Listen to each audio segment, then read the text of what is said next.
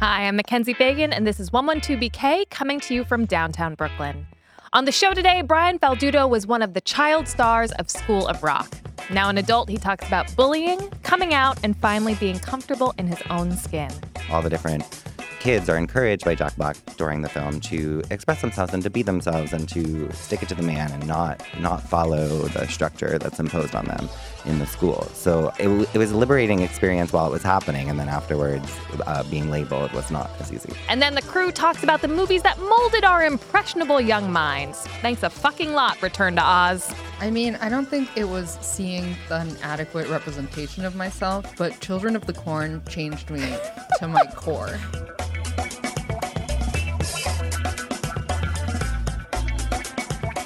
The movies of my childhood featured plenty of characters who, if they weren't explicitly gay, were definitely queer. There was softball loving Kristy in the Babysitter's Club, Idgie and Ruth from Fried Green Tomatoes, and if you think they're not gay, you're watching the film wrong. Pretty much every Disney villain ever, from hard femme Cruella de Vil to Master of the Smoky Eye Jafar. And for a slightly younger generation, there was Billy, aka Fancy Pants, in the 2003 film School of Rock. Played by a then 11 year old Brian Falduto, Billy is the stylist for the band who tells Jack Black, You're tacky and I hate you. But after Brian's star turn, the hate came for him. He was known as the gay kid from the School of Rock before he had a chance to define his own sexuality. Now he's all grown up, and the bullying he faced in school has empowered him as a musician, actor, and life coach. He was also a guest performer at Brooklyn Pride earlier this month, and we're happy he's able to join us today. Welcome, Brian. Thank you for having me. So, take me back to School of Rock. How did you audition for this role, and how were you cast? Uh, so, School of Rock was actually my second professional audition ever. So, I got a, quite a big head afterwards. I was Uh-huh. like, "Wow, I've got this in the bank." Acting so easy. uh, turns out not so much, but uh, it's a it's a it's a hard career. Yeah, I, I had an agent who my parents had got for me because they just knew how passionate I was about expressing myself, and then the movie was a really supportive environment, and it was a it was a great ship to be on. Obviously, it's I feel like it's a pretty legendary film, um, and then afterwards, you know, it, a little bit of backlash. and you auditioned for a role that was actually sort of like a Yeah. nerdy tech character. Is that right? Yeah, so they loved so much what I was bringing into the room that they changed the whole role for me. And they were like, oh, wow. I think I, I walked into the room and sang a boy soprano rendition of Send in the Clown. So they were like, well, we need to So do appropriate for we an need to do something like that with this.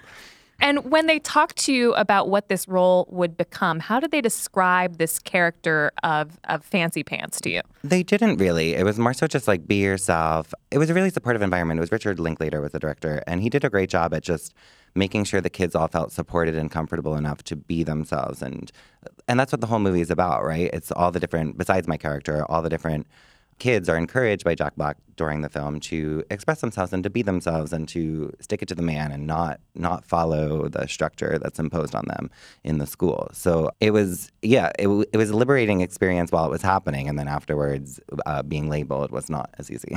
And talk to me about that experience of being with a classroom full of child actors who are all very diverse and brought their own personalities to it. Um, talk to me about what that was like forming that type of fake school community. Oh, it was amazing. I mean, we are we're all still so close. I think we might be one of the only motion pictures who still has an active group text going. we're so texting each other all the time. um, and yeah, I mean, we're just we're all we all got very close. We spent like four months together nonstop, and then there was all the press stuff, and also just I've talked to some of the other kids, and uh, because it was such a big movie, a lot of things have followed you. You know, it's.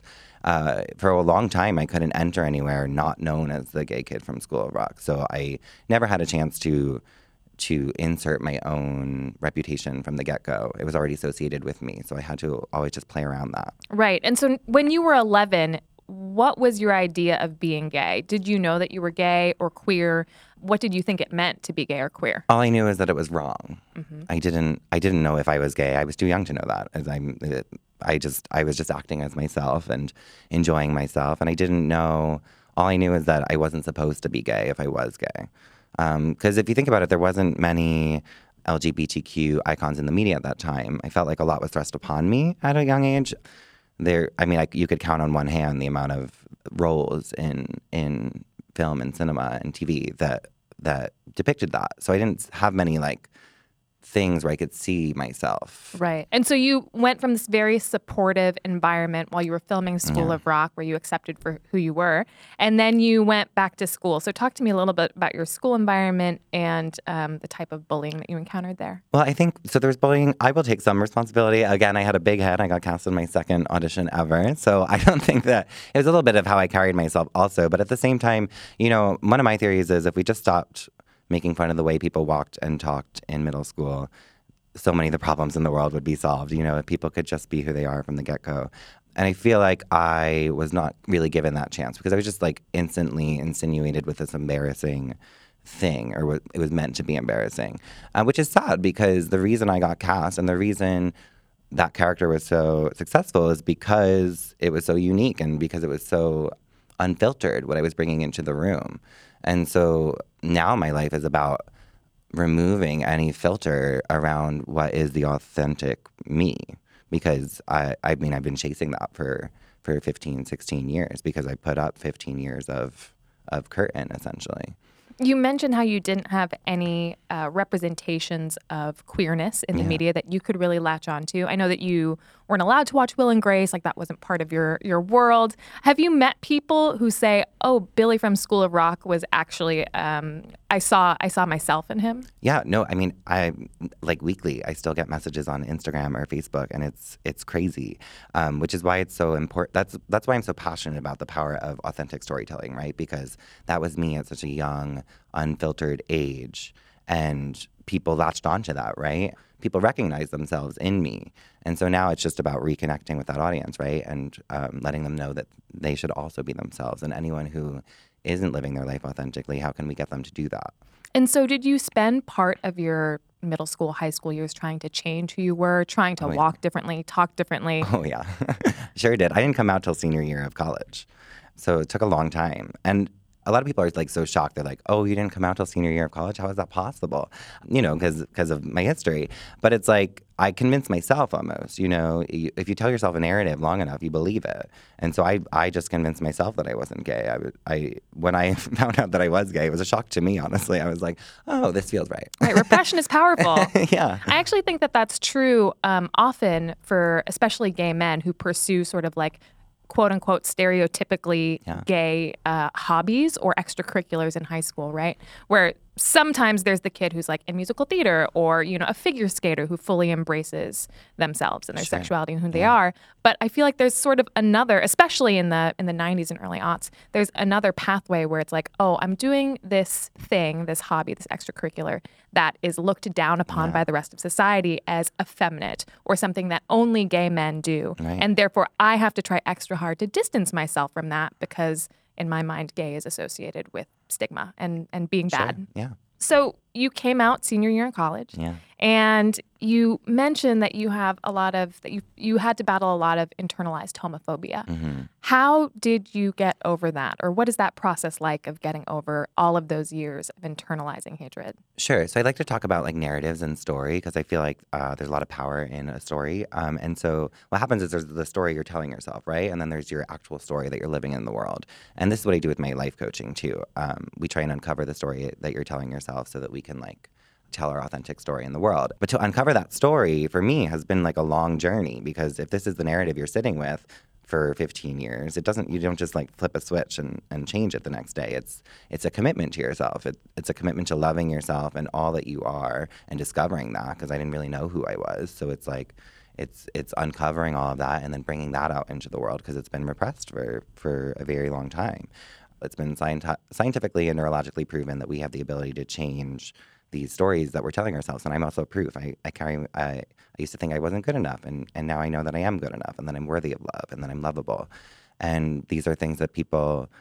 They're reversible, but it takes a lot of work. And so I don't think we should have to do it alone, right? We can walk with someone. And that's why life coaching, I think, is a good option for people.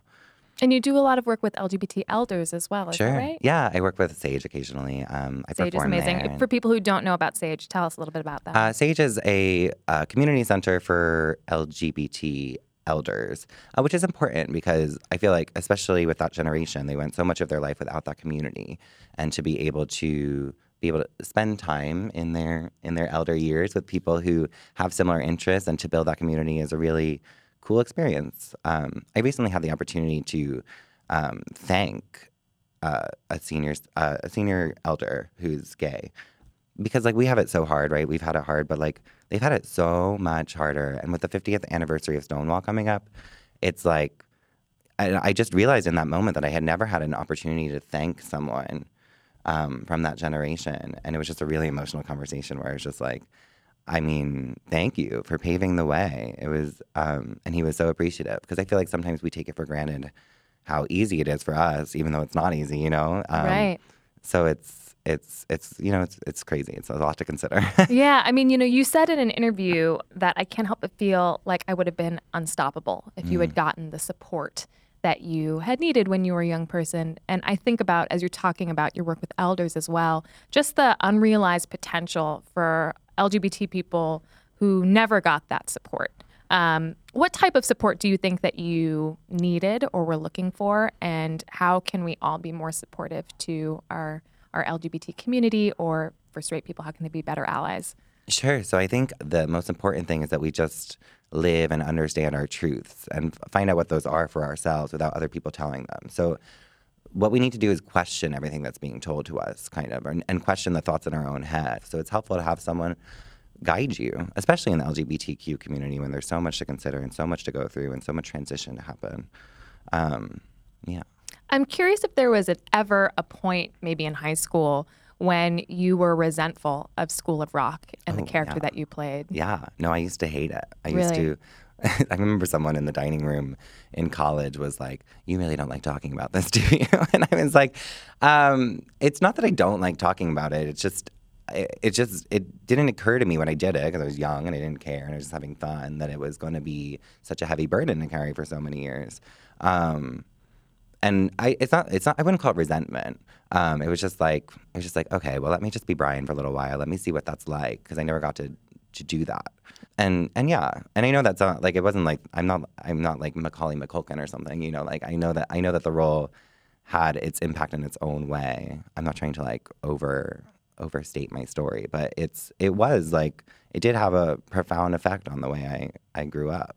Well, it just seems like there's this added level of complexity on top of just being a child star, right? Like I'm sure many other kids who are in that film get recognized and uh, you know have have had problems moving past it. Sure. But for you, I imagine it also boxed you into a certain persona that for a while you were trying to distance yourself from. Yeah, and it was also really hard pursuing acting after that because uh, people wanted to type me into this role more, obviously. Um, and that was really difficult for me because it was so important to me to prove that I can do things outside of the gay kid from School of Rock, which actually put a lot of pressure on me as an actor and hindered my acting for a really long time because I started to misunderstand what success is and and what what I'm trying to do. It's been a long journey, but I'm here, so And in addition to acting, you also are a musician. Yeah. Talk to me about your music. Yeah, so I'm like a, I call myself gay country music. Um, uh, country music's been conservative for a long time, so, um, and I love country music. Um, the reason I love country music is because all the songs tell stories, you know,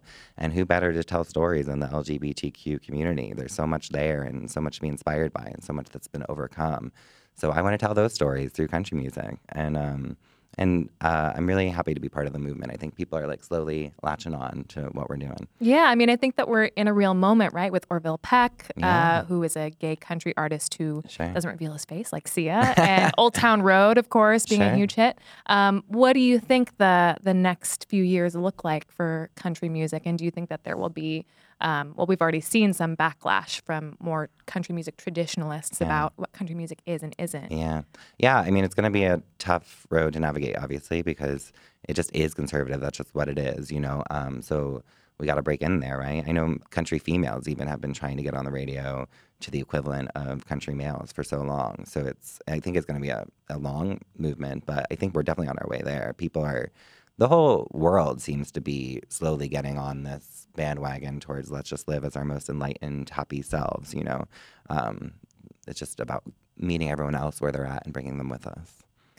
If you could go back and give your 12 year old self some advice, what would it be? I mean, I know it's all the cliches are true, right? It's just it's just like be yourself, which I wouldn't have believed though at the time, right? I wouldn't. So it's hard to say. Um, luckily, the world is getting safer, I think, for the LGBTQ community. So hopefully that advice can be heeded now. Um, I'm trying to send that message through my music and through what I'm doing. But yeah, I mean, that's the advice just be yourself and, and live your truth. Figure out what your truth is and live your truth. All right, Brian, thank you so much for joining us Thank today. Thank you so much for having me.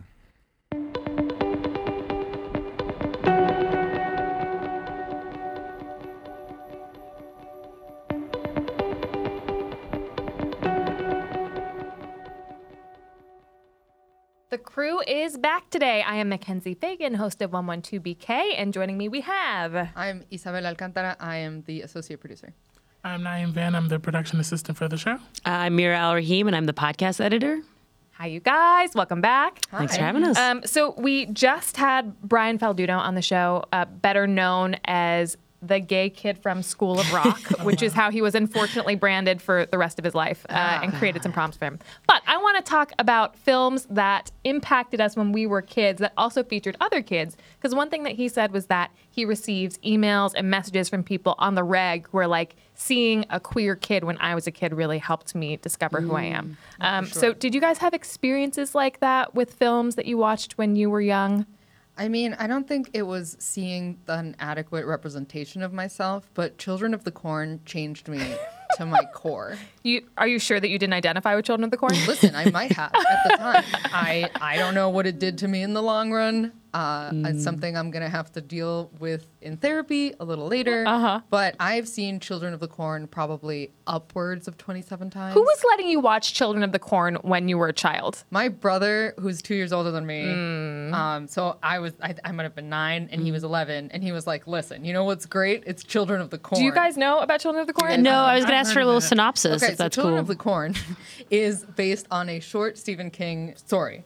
And it's basically a story of these kids that were in, like inducted into a blood cult through uh, this like deity that calls himself like the one who lives behind the rose, and they have to kill all of the adults in their town for them to have like a successful corn harvest. Also, fun fact: they're extremely white. They're very oh, like Exactly. oh God, yes, this movie. Oh, so this it's was a, it's really basically scary. a metaphor just for life. Scary Yeah, white kids. That's right. I think I might have repressed the memory of watching this movie when I was mm-hmm. young, but as you just said, they were really white. I just like was I had a flashback. I that mean, it gave me a lot of tools for when I went to boarding school in Colorado. Right. You know, Su- fear, such as? fear the white kids. Fear of white people. Yes. Good. Yeah, Yeah. yeah, yeah. Don't Fair trust enough. them. Don't trust. especially the super blonde ones. Exactly. Yeah. You have a name like Malachi. I'm running in the outta- opposite I'm outta direction. here. Yeah. Um, what about you, Naeem? I, I don't know. I'm trying to think of films that I can say like, oh my god, that was so. I mean, not that it was so great because I feel like there are films in the '90s that I was just like,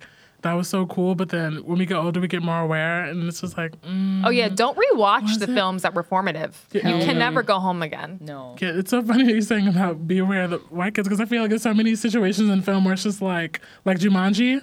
Oh yeah. yeah. No, like, I can't. Scary. Jumanji. Are they remaking that? They did They remake did. it, and it's a video game because of the youths. It's Oh, good. The all new right. good. The old one holds up. Um, Jack Black is our thread for the episode here. oh Seems yeah. like. Look at that. Right, School of Rock. Yeah. Cool. Um, I was really into Pippi Longstocking, Oh my god. but the like the original Danish TV show, Danish Swedish. good god. Who's I to know, say? guys. That's I'm very ancient. specific. You think that I am your peer, but in fact, I am 70 years old. I know it's really shocking. So Wow. This, this film, or these, it was like um, a TV series, and it was like a Danish TV production, and they dubbed it for American markets. But I didn't understand that when I was a child. I was just like, why are their mouths moving so weird? But I feel like Pippi Longstocking, who, for those who aren't familiar, is this sort of like independent preteen who lives on her own. And has Her- a horse in the house. yeah, she has a horse in the house. She lives in a tree. Ah. Uh, her socks don't match. Like she combs is- her hair weird. Like the socks not matching is like the least offensive part of her lifestyle. It's like right, she's, you're exactly. fine. Like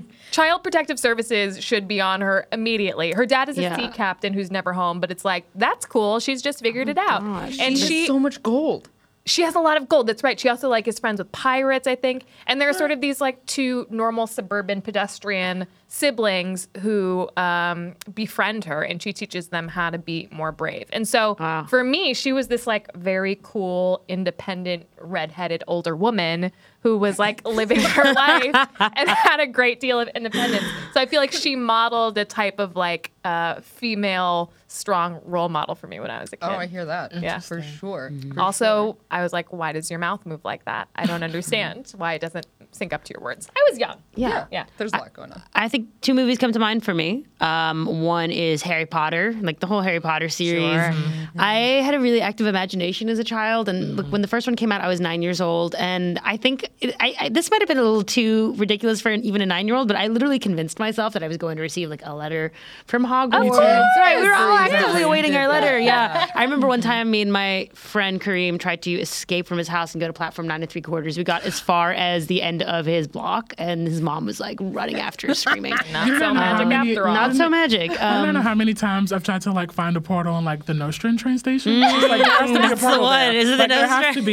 Just The run around and the Nostrand 2 3 is like not that magic. I'm going to break it to you. Yeah. Sorry. And then the last one. Uh, Wait, hold on. Question about Harry Potter. Sure. So I feel like a lot of these stories, you know, books that we read or movies that we see with kids, there's like one character who you really identify with, and one who you maybe have a crush on, and one where you're like, oh, that's who I don't want to be. Was there someone in Harry Potter who you, you heavily identified with oh, personally? I, obviously Harry. I mm. mean, yeah, I don't even with Harry? listen. I've taken that sorting hat test, like that sorting what the sorting hat The, like, test. Pottermore thing. yeah, the Pottermore Yeah. thing like seven times. I always get Hufflepuff. It really pisses me the fuck off. Wait, do you guys also identify with Hufflepuff? Yes. No, well, so, yes. Yeah. somewhat. I'm like half Hufflepuff. But I, no, can, I can see that with so the two of interesting you. that it's so Dude, you're Ravenclaw, Mackenzie. I thi- I'm Mackenzie's Ravenclaw. such a Ravenclaw. It's Yeah. unbelievable. Yeah. Yeah. Well, look, the Asian character is in Ravenclaw. Oh, I don't know what to say. like, Think yeah, about that's all that. the representation. I feel seen. Yeah. Representation. Wow. Yeah. It's so interesting. I feel like whenever I thought about Harry Potter, I can tell, like, I can remember my classmates telling stories of why their parents didn't make them watch it because they thought it was like witchcraft, like it was the devil's work. So they had said you can't watch it. and I was just like, you've missed out. Like, oh my Yeah. god. As far as like characters, I don't know. I mean, you did have I can't even remember his name. But I know he's like he's an actor. Like he was in um, How to Get Away with Murder. Like now, like I forget Oh, his in- he was- specific he was character's Dean name. Thomas.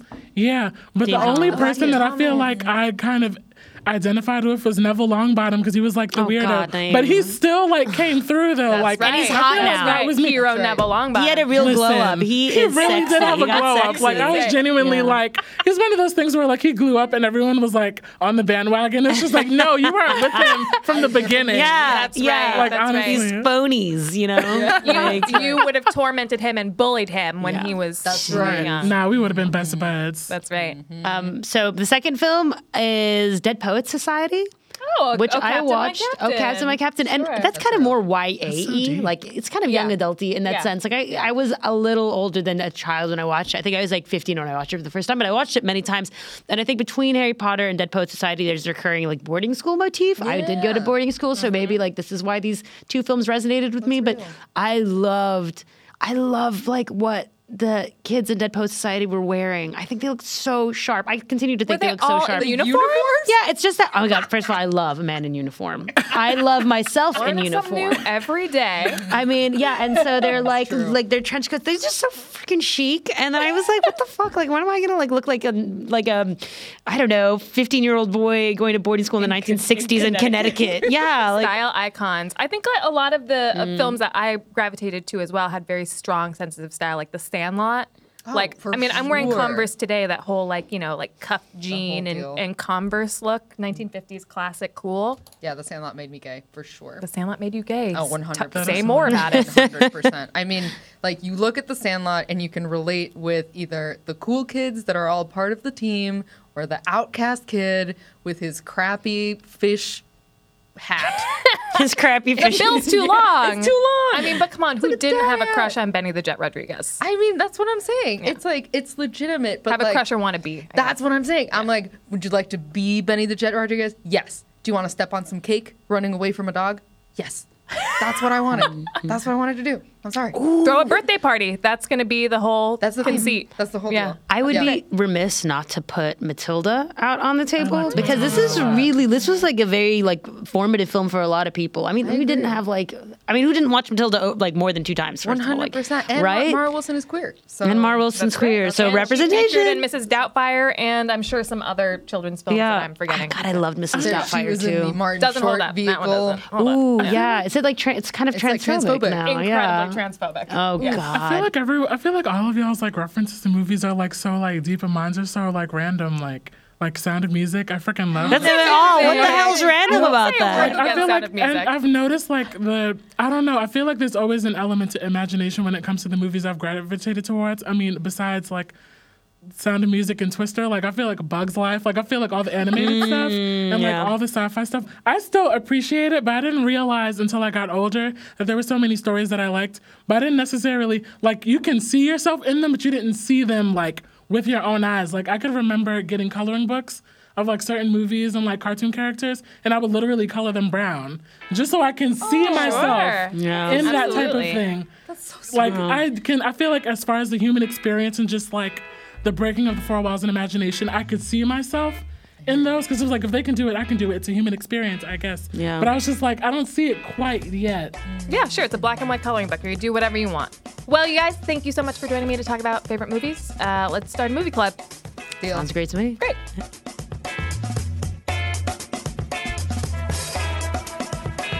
And that's the show for today. If you liked what you heard, the best way to show it is to hug a Hufflepuff. You could also review 112BK on iTunes. Also, please subscribe to the show wherever you get your podcasts. See you next time.